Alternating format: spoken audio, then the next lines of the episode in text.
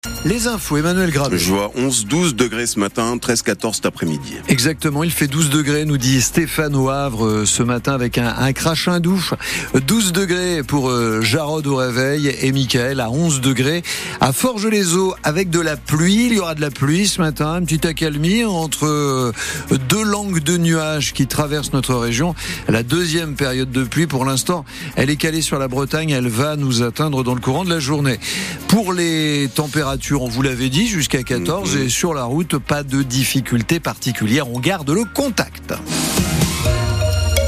C'est à voir dès ce soir à la télé la série De Grâce qui se passe sur le port du Havre. Avec de très belles images de la, ville, ça on peut pas le nier. Ça se passe dans le milieu des dockers, on y parle syndicat, trafic de drogue et drame familial sur six épisodes. Alors France Bleu Normandie est allé demander leur avis aux principaux intéressés, voir s'ils allaient regarder. Lila Lefebvre, les dockers l'accueillent froidement. Cette série, c'est le moins que l'on puisse dire. Quand on demande à Johan Fortier, le secrétaire général CGT des dockers du Havre, s'il a regardé la série, il répond sans détour. Non, à vrai dire non.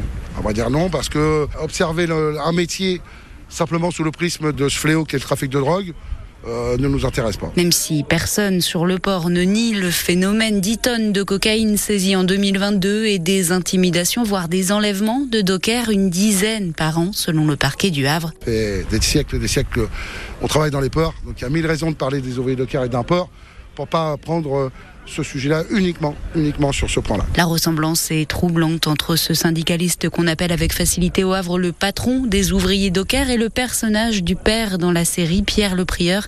Mais sur ce point, comme sur les autres, De Grâce n'est pas dans le vrai estime Johan Fortier. Enfin, ceux qui connaissent sauront que ce sont, voilà, ce sont pas des images du port du et du port d'Anvers. Car les dockers ont refusé les caméras de la série. Oui, on a été contactés au départ pour, pour voir si on pouvait tourner des images sur le port. Pour les ouvriers dockers, il est clair qu'en L'après 2020 a été assez terrible et donc euh, il n'était pas question de tourner une série sur fond de trafic de drogue sur le port du Havre. Voilà. Même s'il souligne un motif de satisfaction dans De Grâce, la prononciation parfaitement havraise du mot docker. Et cette euh, intrigue principale hein, qui tourne donc autour du, du, trafic de drogue dans le port du Havre, on l'éclaire à 8h15 avec l'invité de France Bleu Normandie ce matin, l'économiste euh, Clotilde Champérache, spécialiste des narcotrafics et des mafias dans les ports européens.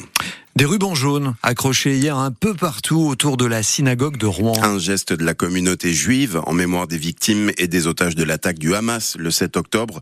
Reportage dans cette communauté dans les infos de 7 heures. Alors qu'à Paris, hier, Emmanuel Macron a présidé aux invalides un hommage national aux Français tués dans cette attaque. Le plus grand massacre antisémite de notre siècle, a dit le président. C'est assez peu commun comme manière de faire. François Bayrou a annoncé lui-même hier soir qu'il n'entrerait pas au gouvernement. Il n'y a pas d'accord profond sur la politique à suivre, dit-il. Le parti présidentiel Renaissance s'inquiète maintenant de voir le modem entrer en dissidence alors qu'on attend toujours la composition complète du gouvernement. L'homme accusé d'avoir brûlé vive sa compagne à Yvetot l'année dernière va-t-il sortir de prison? On le saura ce matin. La justice examine la décision d'un juge de lever la, détention provisoire de cet homme. Le parquet a fait appel de cette décision. On est passé à deux doigts du drame hier soir dans un restaurant de Rouen. Rue Sainte-Croix des Pelletiers, près de la place du Vieux Marché. Un client a fait une fausse route. Il a avalé de travers pendant le repas. Il était en arrêt cardiaque quand les pompiers sont arrivés. Ils ont réussi à lui porter secours avec les médecins du SMUR. L'homme a dû être hospitalisé au CHU de Rouen. La police lance un appel à témoins après cet accident mortel vendredi matin à Elbeuf dans la côte de Bourtroude. C'était vers 8 heures. Choc à grande vitesse entre deux voitures. Un mort, une blessée grave et deux blessés légers. Si vous avez assisté à la scène, il faut contacter le commissariat de police de Rouen. Le Havre a été sèchement éliminé de la Coupe de France de foot par Strasbourg hier soir. 3 à 1, on a pu espérer un temps, mais les Alsaciens ont su tirer avantage de leur supériorité face à des Havrais privés de Christopher Operi, de Gauthier Yoris et d'Aruna Sanganté, puis réduit à 10 à la 80e minute après l'expulsion de Daler Kouzaïev. Le dernier espoir normand dans ces huitièmes de finale, désormais, c'est le FC Rouen qui affronte ce soir Monaco à Diochon. Ça fait 40 ans maintenant que les Diables Rouges n'ont plus battu les monégasque.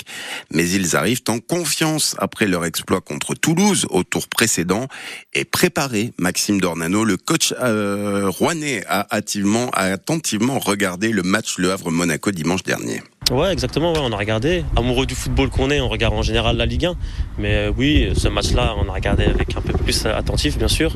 Mais voilà, il y a des choses à négocier, il y a des choses à, améliorer de notre côté aussi. Et peut-être qu'ils sont moins bien, mais après, ça reste une, équipe européenne, ça reste une grosse cylindrée de Ligue 1. Il y a, y a pas mal de bons joueurs aussi euh, dans cet effectif. Ils ont un bon coach, ça travaille bien.